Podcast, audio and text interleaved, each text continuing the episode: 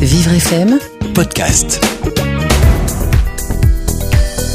Florence, euh, qui a 30 ans, qui est de Paris et qui nous demande euh, Je m'inquiète, j'ai fait une demande de RQTH auprès de la MDPH de Paris et au bout de 10 mois, elle m'informe qu'elle n'est pas en mesure de traiter mon dossier en l'état euh, puisqu'elle me demande un nouveau certificat médical. Qu'est-ce qui ne va pas avec celui que mon médecin m'a fait?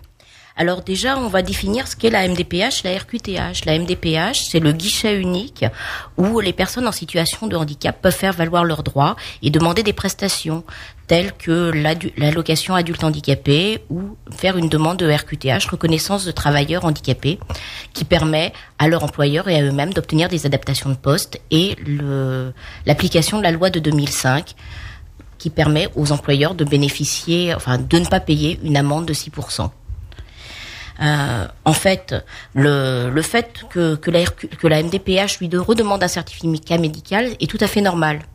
En effet, le certificat médical qui est produit n'a qu'une durée de, limitée de six mois.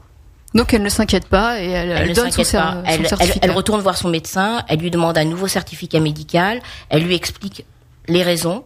En fait, parce que souvent les médecins ne sont pas au courant et donc se demandent pourquoi on leur redemande un, un nouveau certificat médical alors qu'elle reste zen et, euh, et qu'elle lui explique, qu'elle explique au médecin et souvent elle lui apprendra quelque chose. Et, la RQTH, excusez-moi Benjamin, euh, est-ce qu'on peut expliquer un tout petit peu ce que c'est?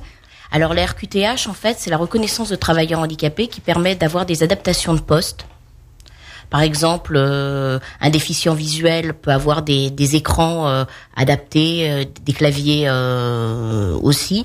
je ne sais pas, une personne en fauteuil roulant peut avoir... Et puis des aménagements de temps aussi, peut-être. Des aménagements de temps également.